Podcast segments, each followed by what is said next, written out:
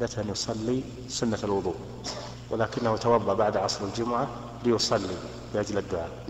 فما رأيك؟ هذا لا يجوز. إذا كان ليس من عادة الإنسان أن يصلي إذا توضأ لكن توضأ لأجل أن يصلي فهذا حرام. لأن الصلاة التي ليس لها سبب في هذا الوقت حرام. والوضوء للحرام حرام. فلا يجوز أن يتوضأ لأجل أن يصلي. لو كان يجوز أن يتوضأ ليصلي لم يكن للنهي فائدة. لكن إذا كان ليس من عادته أن يتقدم إلى المسجد. ليس من عادته يتقدم إلى المسجد.